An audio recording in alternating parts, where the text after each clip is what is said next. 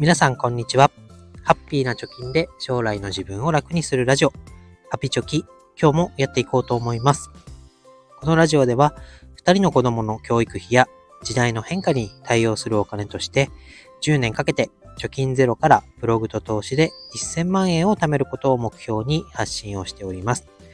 現在地としては残り8年と10ヶ月で524万円を貯めるということになっております。え今日はクレジットカードの使い方ということで、お金が貯まるまでは基本的には一括払いをしていきましょうということになります。まあ基本、あ基本じゃない、結論はもう今言ったことなんですけれども、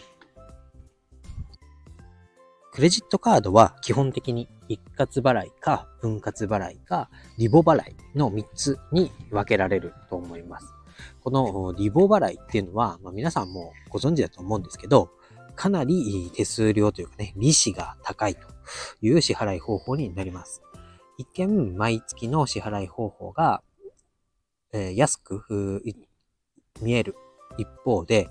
それがね、利子がどんどんどんどん積み重なっていって、で、総額返し終わった時には、かなりの、ま借金が抱え、借金分を払っているみたいなことになります。で、えー、大体こう、投資をやっていくときに、世界株式、オールカントリーなんかは年率5%ぐらいの利益が出るよなんて言われてますけど、このリボ払いはなんと15%とかね、20%とか、えー、なんならこう消費者金融より高い利子を払わなきゃいけないみたいな、感じでですね、投資で運用したせっかく5%の利益が得られたとなっても、このリボ払いを使っていると全部チャラになるどころか借金が増えていくみたいなことになります。じゃあ分割払いはどうなのかというと、まあ一見ね、3万円のものを買うってなっても、まあ1万5千円ずつ2ヶ月にわたって払えば、まあ手元の金額っていうのは、減る金額っていうのは少なくていいかなと思って、えー、分割2回払いとかね、3回払いにしちゃいがちだと思います。ただこのお金を貯めていくっていうフェーズでは、一括でちょっと払うのはきついなーって感じた時点で、もう自分のね、身の丈には合ってないような買い物なんじゃないかなと思います。昨日の放送でもね、えー、現金はやめておけと。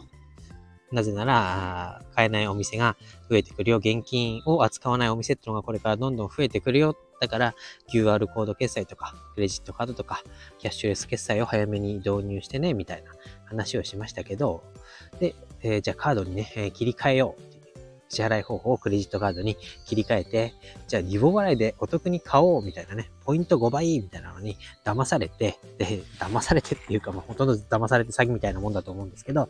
あよし、じゃあリボ払いを使ってみようとなると、後からね、返済が終わらない。利子ばっかり払い続けて元本が返しきらない。みたいなことになってしまうと、本末転倒だと思います。やっぱり、一なんだろう、自分のお財布の中に入っている以上にお金を使うと、どんどん初めの頃っていうのは、家計の改善をしている初めの頃っていうのは、バランスがね、どんどん崩れてくると思います。なので、できるだけ一括で買える買い物をする。そして一括で買うのがはばかられるようなもの、うん、迷うなっていうものは、ぜひね、検討し直す。一回寝かせてみる。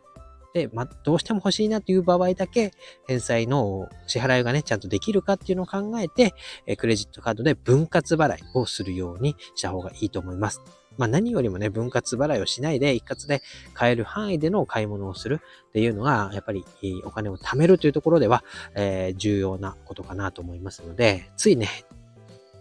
払う金額が少なくなる分、分割払いで払ったら、なんとなくこう安く買えたような気になっちゃいますけど、支払っている金額っていうのは一括で払った時と全く同じです。なので、身の丈に合った、今、資産を増やしている家計を改善しているフェーズなんだということを自分に言いかか言い聞かせて買い物をするのが一番ベストなんじゃないかなと思いましたので、今日はお話をさせていただきました。以上になります。バイバイ。